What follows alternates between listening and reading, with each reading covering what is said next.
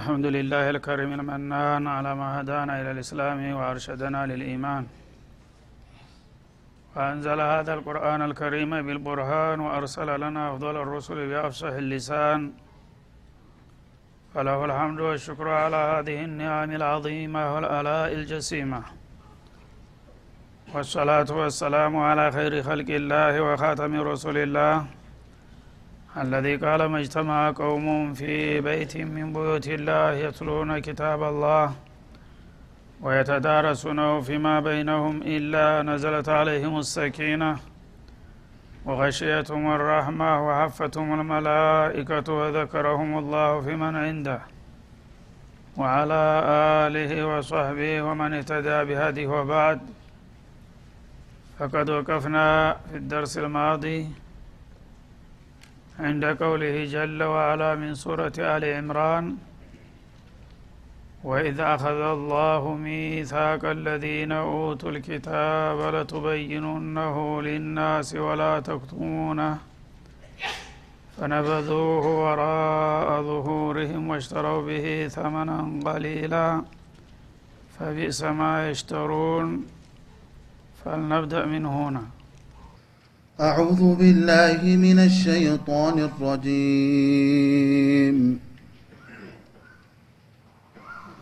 وإذ أخذ الله ميثاق الذين أوتوا الكتاب لتبيننه للناس ولا تكتمونه فنبذوه وراء ظهورهم واشتروا به ثمنا قليلا فبئس ما يشترون.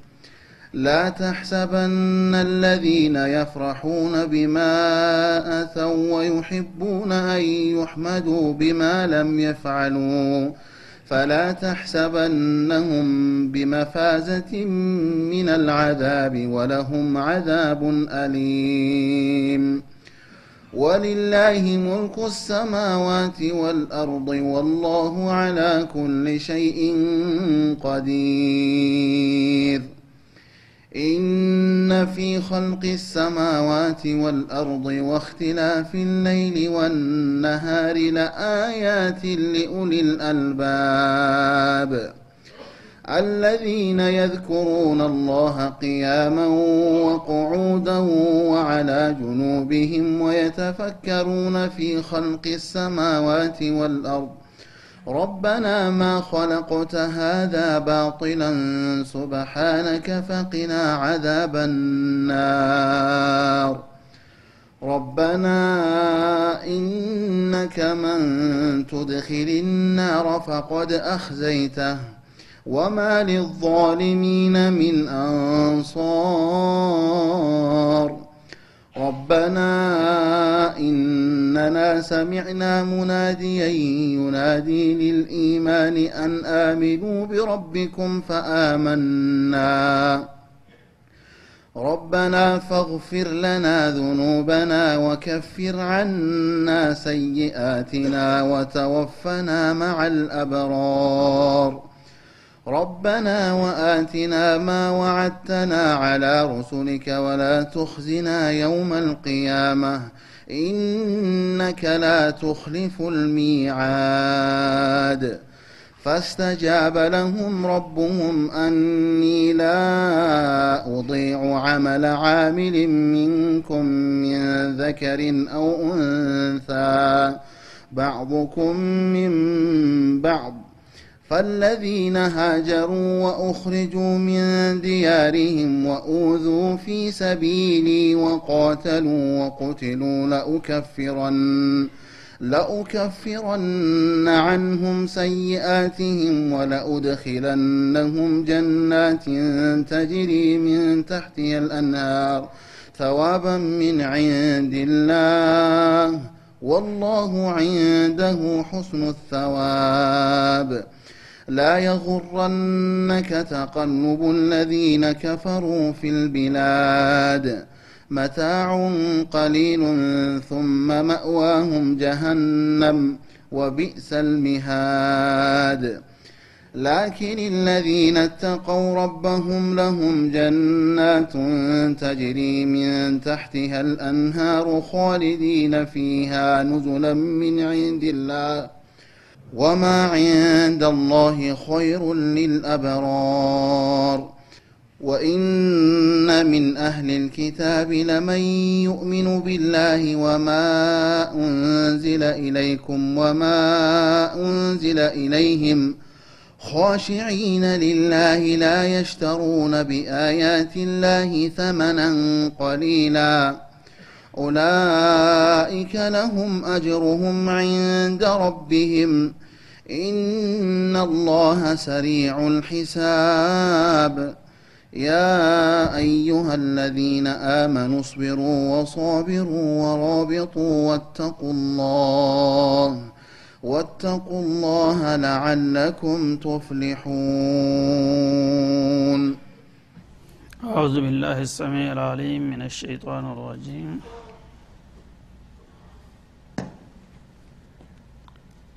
يذكرنا الله سبحانه وتعالى عن أهل الكتاب الذين قاموا بعهدهم والذين نقضوا في أيمانهم አላህ ስብሓናሁ ወተአላ ከድሮ ጀምሮ የተለያዩ ነቢያቶችን ሲልክና ኩቱቦችን ሲያወርድ እንደቆየ ሁሉ የመጨረሻውን የሰው ልጅ እድልና ጸጋ ነቢዩ ሙሐመድን አለህ ሰላቱ ወሰላም በላከበት ጊዜ ቀደም ሲል የነበሩት ህዝቦች ይህ ሰው ሲመጣ በደስታና በልልታ እንዲቀበሉ አደራ ተጥሎባቸው ነበር። ያንን አደራ ያጠበቁና ያከበሩ እንዲሁም የጣሱና ያባከኑትን አንስቶ ይተቻቸዋል وإذ أخذ الله ميثاق الذين أوتوا الكتاب اذكر لهم يا رسولنا መለክተኛችን ሆይ አውሳላቸው ወይም አስታውሳቸው ይላል።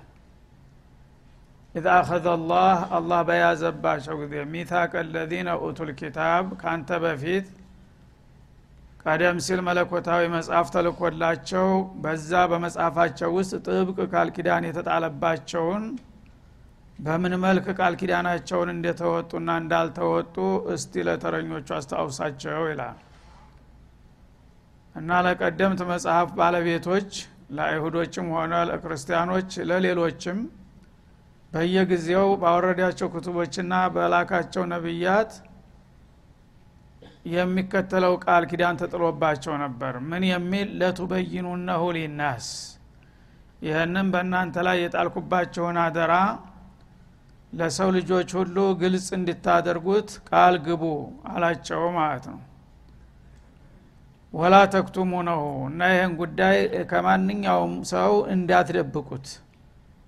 ይሄ የዓለም ጸጋ ነውና የአንድ ወገን ወይም የአንድ ቡድን ጥሪት አይደለምና የመጨረሻው ነቢይ ሲመጣ በዚሽ ምድር ላይ ያሉ የሰው ልጆች ሁሉ መቀበልና መከተል ግዴታቸው እንደሆነ ሁላችሁም ለህዝቦቻችሁ ግለጹና አስረዱ እንጂ እንዳደብቁ የሚል ቃል ኪዳን ጥየባቸው ነበር ይላል።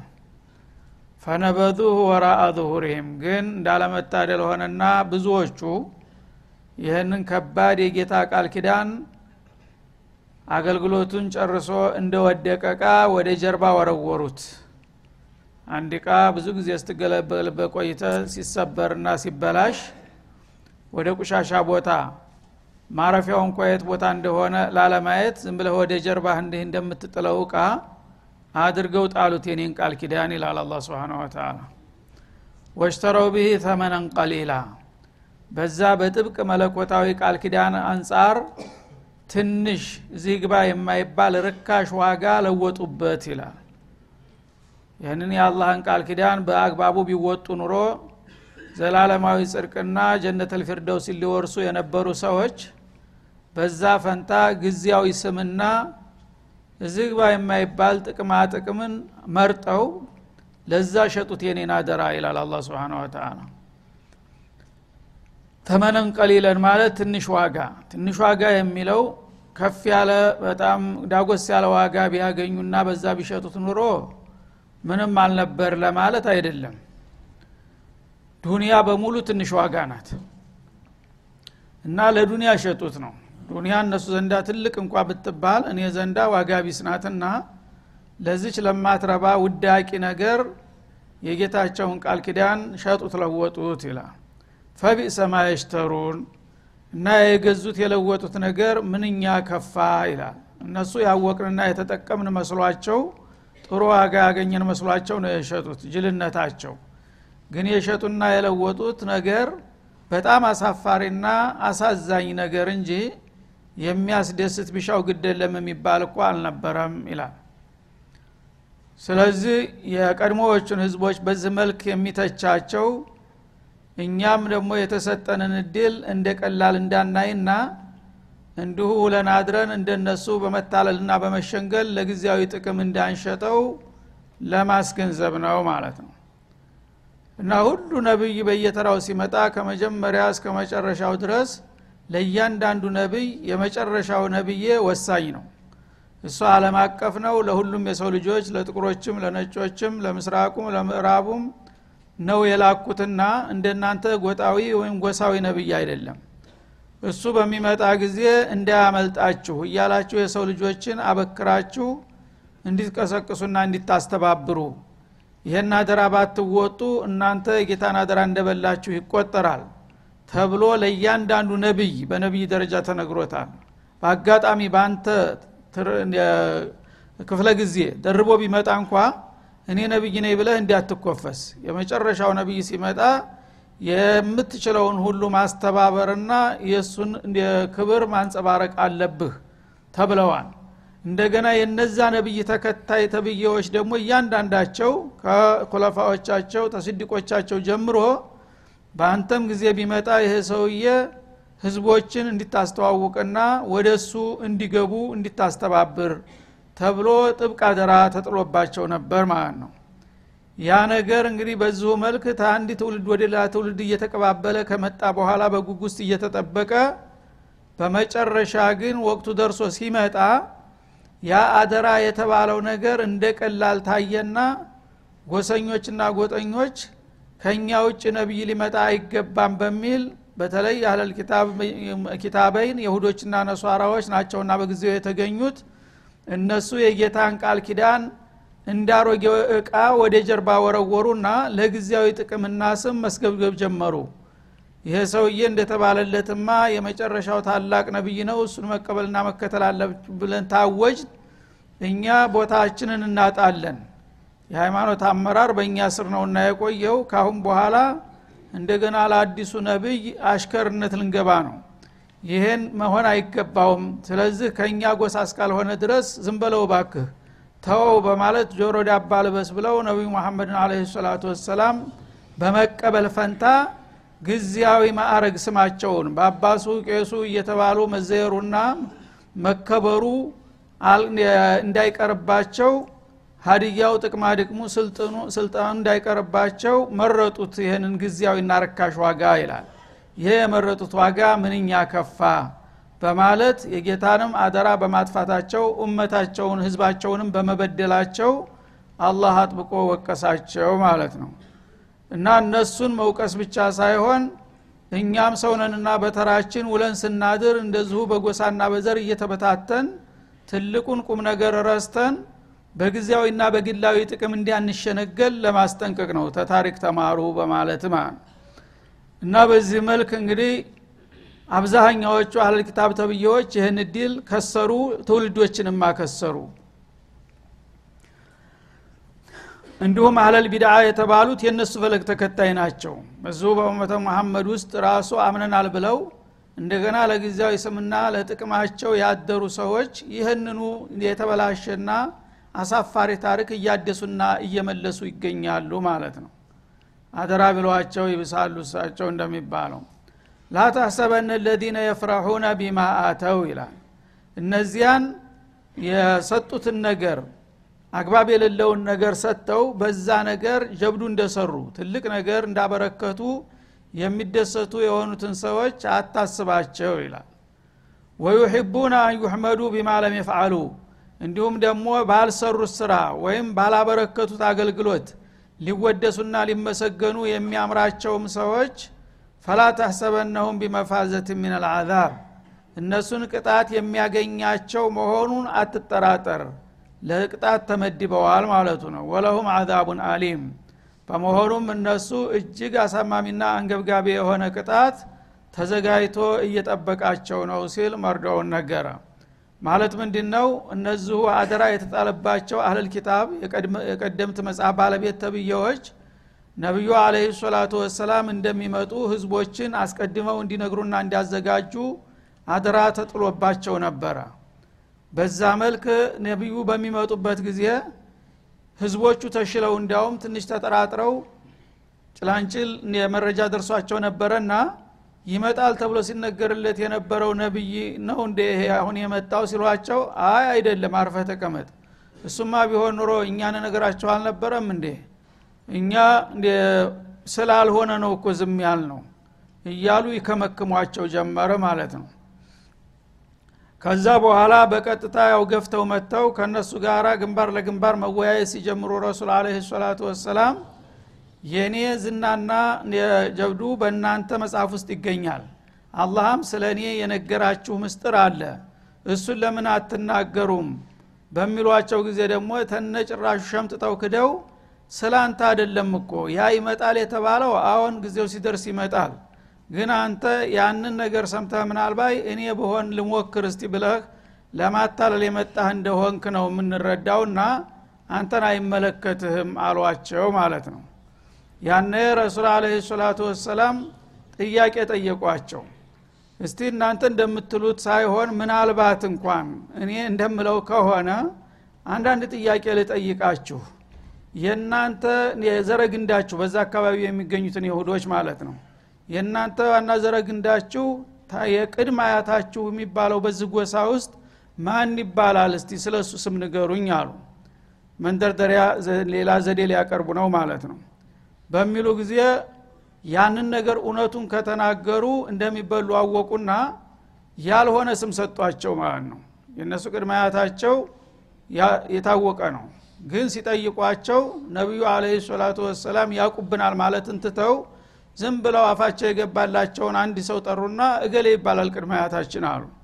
ነቢዩ ሳቁ። በጣም ታሳዝናላችሁ። እኔ ረበልዓለሚን ነግሮኛል። እገሌ አይደለም እንደ ቅድመ አያታችሁ ሲሏቸው እንደገና በህፍረት እነሱም አንገታቸውን ደፉ። እና ያንን ነገር የተሳሳተ መረጃ በመስጠታቸው እነሱ የሸወርን መስሏቸው በአይናቸው እየተጠቃቀሱ መሳሰቅ ጀመሩ መጀመሪያ። ጉዳቸው ሳይፈላ በፊት ማለት ነው። ሰራንለት ለማለት እሳቸው ግን ይሄ አይደለም። እንደው ለነገሩ ልታዘባችሁ እንጂ እኔ ማቀዋለሁኝ እኮ። እናንተ እውነት መናገር አለመናገራችሁን ለማወቅ ነው ሲሏቸው እንደገና በህፍረት ተሸማቀቁ ማለት ነው። ያንን የተሳሳተ መረጃ በመስጠታቸው ደግሞ አመሰግናለሁኝ እንዲሏቸው ይጠብቁ ነበረ ማለት ነው። የውሸት መረጃ ሰጥቶ ምስጋና መቀበል የሚፈልግ አገልግሎት እንደሰጠ ሰው ማለት ነው። እንግዲህ የግፍ ግፍ ማለት ይህንን እንግዲህ መጀመሪያም የተሳሳተው መልስ ሰጡ እየታወቃቸው ማለት ነው። እንደገና ደግሞ ይህንን መልስ ስለሰጣችሁኝ ነቢዩ እውነት መስሏቸው ተሸንግለው አመሰግናለሁ ብለው እጅ እንዲነሱም ይጠብቁ ነበረ ማለት ነው። አላህ ግን አሳውቋቸዋልና ምስጥሩን የሰጣችሁትን መልስ ስተት ነው እኔም ደግሞ አላመሰግናችሁም ምስጋን ይንሳችሁ ኸያና ነውና ያደረጋችሁት ብለው አጋለጧቸው ማለት ነው እና ያኔ በዚህ እንግዲህ ግፍና በደላቸው ሳቢያ አላህ ምን አለ? ፈላ ተሕሰበነሁም ቢመፋዘት ምን አልዓዛብ እነሱ በሰሩት ድርብርብ ግፍና በደል መጀመሪያውንም ነብይ መሆኑን እየቃዱ እያወቁ ማስተባበላቸው ሁለተኛ ለተጠየቀው መረጃ የተሳሳተ መረጃ መስጠት እንደገና ሶስተኛ በዛው በተሳሳተው መረጃ ደግሞ ምስጋና እንዲታመሰግናቸው መጠበቅ። ይሄ በጣም አሳፋሪና ድርብርብ ወንጀል ስለሆነ እነዚህ ሰዎች ካአሁን በኋላ በምንም አይነት ከአላህ ቅጣት ያመልጣሉ ብለህ እንዳታስብ። አልቆላቸዋል አለ አላ ስብን ወተላ ፈላ ተሕሰበነሁም ቢመፋዘት ምን አልዓዛብ ቢመንጀን ምን አልዓዛብ ማለት ነው። ቅጣት ያመልጣሉ ተቅጣት ይድናሉ ብለህ አታስብ። ገባበት ቢገባ ሰማይ ቢወጣ መሬት ቢገባ እንደሚባለው ተቅጣት አያመልጡም። ወለሁም አዛቡን አሊም ለነሱ በጣም አሳማሚ የሆነ ቅጣት ሲኦል ተዘጋጅቶላቸዋል ያለው በዚህ ምክንያት ነው ማለት ነው። ስለዚህ እነሱ እንግዲህ ይህም በመስራታቸው ውጤታቸው ይህ ከሆነ የእነሱን ፈለግ የተከተለና ጸረ ሀቅ የሆነ ተንኮለኛ ግፈኛ የሆነ ሰው ሁሉ የዚሁ አይነት እጣፈንታ እንደሚደርሰው ያመለክታል ማለት ነው።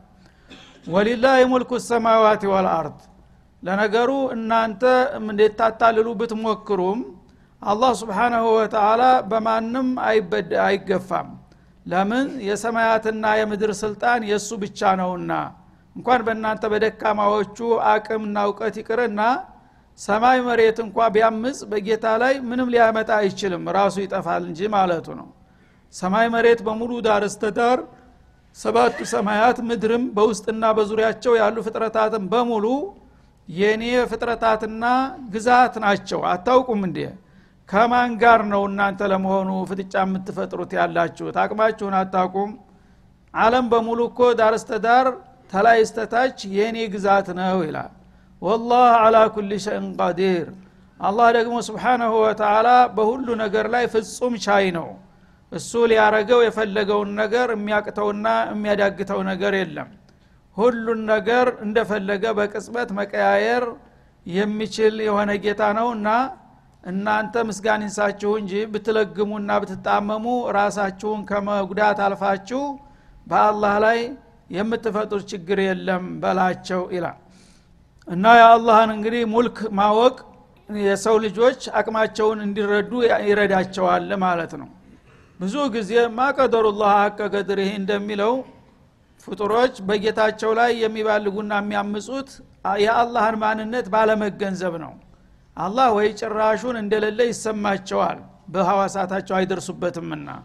ወይም ደግሞ በተለምዶ አለ ቢሉም እንኳ እንደ ተራ ነገር እንደው እንደ አንድ ሰው አድርገው የሚገምቱ አሉ አላህን ማለት ነው። ስለዚህ አንድ ነገር ባጠፋ ያቅብኛል ይቀጣኛል የሚል ስጋት ልባቸው ውስጥ የለም። መልካም ብሰራ ደግሞ ይመነዳኛል የሚልም ፍላጎ እንትኑ የለም። ስለዚህ ጌታን እንደ ተራ ነገር አድርገው ቁድራውን ዘንግተውና ረስተው አዲ ነገር አድርገው ያውታል ግን የአላህን ምንነትና ማንነት ጠንቅቆ ያወቀ ሰው በሱ ላይ መወላዳት አያስብም እንኳን ሊያደርገው ማለት ነው። ኢነ ፊ ኸልቅ ሰማዋት ወልአርድ ለማንኛውም ስለ እኔ ምንነትና ማንነት ለመገንዘብ ይረዳችሁ ዘንድ አንዳንድ መረጃዎችን ልጠቁማችሁ እውነት ልብ ካላችሁ ማለቱ ነው አላህን ስብሓናሁ ወተላ እንደሚታወቀው ላ ቱድሪኩሁ ልአብሷር ወሆ ዩድሪኩ ልአብሷር እንዳለው የፍጥረታት አይን በዱንያ ላይ አያገኘውም። ማንም ፍጡር ጌታን ሊያዩ ሊያገኘው አይችልም ማለት ነው። እሱ ግን ሁላችሁንም ያያችኋል እለት በእለት ይቆጣጠራችኋል ይላል። ግን አንድ ነገር ስላልታየ የለም ማለት አትችልም። ከማየት ያላነሱ መረጃዎች አሉ ስለ ጌታ የሚገልጹና የሚያስተዋውቁ ነገሮች ስለዚህ ከነዛ መረጃዎች እስቲ አንዳንዶቹን ልጠቁማችሁ። እውነት ጤናማ አእምሮ ካላችሁ በዛ ተመላክታችሁ ስለ እኔ ግንዛቤ እንዲኖራችሁ ይላል። እና ኢነ ፊ ኸልቅ ሰማዋት ወልአርድ ከምልክቶቹ አንደኛ በሰማያትና በምድር አፈጣጠር ይላል። ሰማያት እንግዲህ አንድ አይሉ ሰባት ሰማያት ስፋታቸውና ቁመታቸው ከዚህ እስከዚህ የማይባል በባዶ ሰማይ በህዋ ላይ ያለምንም መደገፊያና ማንጠልጠያ የተደረደሩ ሰማያቶች አሉ። እነዚህን ሁሉ በዚህ መልክ የፈጠረና ያደራጀ ጌታ ምን ያህል ኃይል እንዳለው በዚህ ስራ ውጤቱ ለምን አትረዱም ማለቱ ነው። ሰማያቱ እንግዲህ አንዱ ተዝተ መሬት አንስቶ መጀመሪያው ሰማይ ድረስ አምስት መቶ ዓመት ርቀት ነው እንደ ሜዳ ሁኖ ቢጓዝ። ተዛ በኋላ ሰማው የመጀመሪያው ሰማይ ድንዳኔው ውፍረቱ ደግሞ አምስት መቶ ዓመት የሚያሰር ነው። ያን አልፎ ደግሞ ሁለተኛው ሰማይ ድረስ ያለው ክፍተት በመሀል ያለው ህዋ ደግሞ እንደዛው አምስት መቶ እያለ በሰባቱ ሰማያት መካከል የተለያየ ክፍተትና እርቀት ተደርጎ አንድ ማንጠልጠያና ድጋፍ ሳይኖር ይሄ ሁሉ ግዙፍ አለም በባዶ ህዋ ላይ መቆሙ ምን አይነት ባለቤትና ሰራተኛ ያለው መሆኑን አጉልቶ የሚያሳይ ነገር ነው ማለት ነው هذا وصلى الله وسلم على النبي وإلى لقاء بمكتلوا إن شاء الله.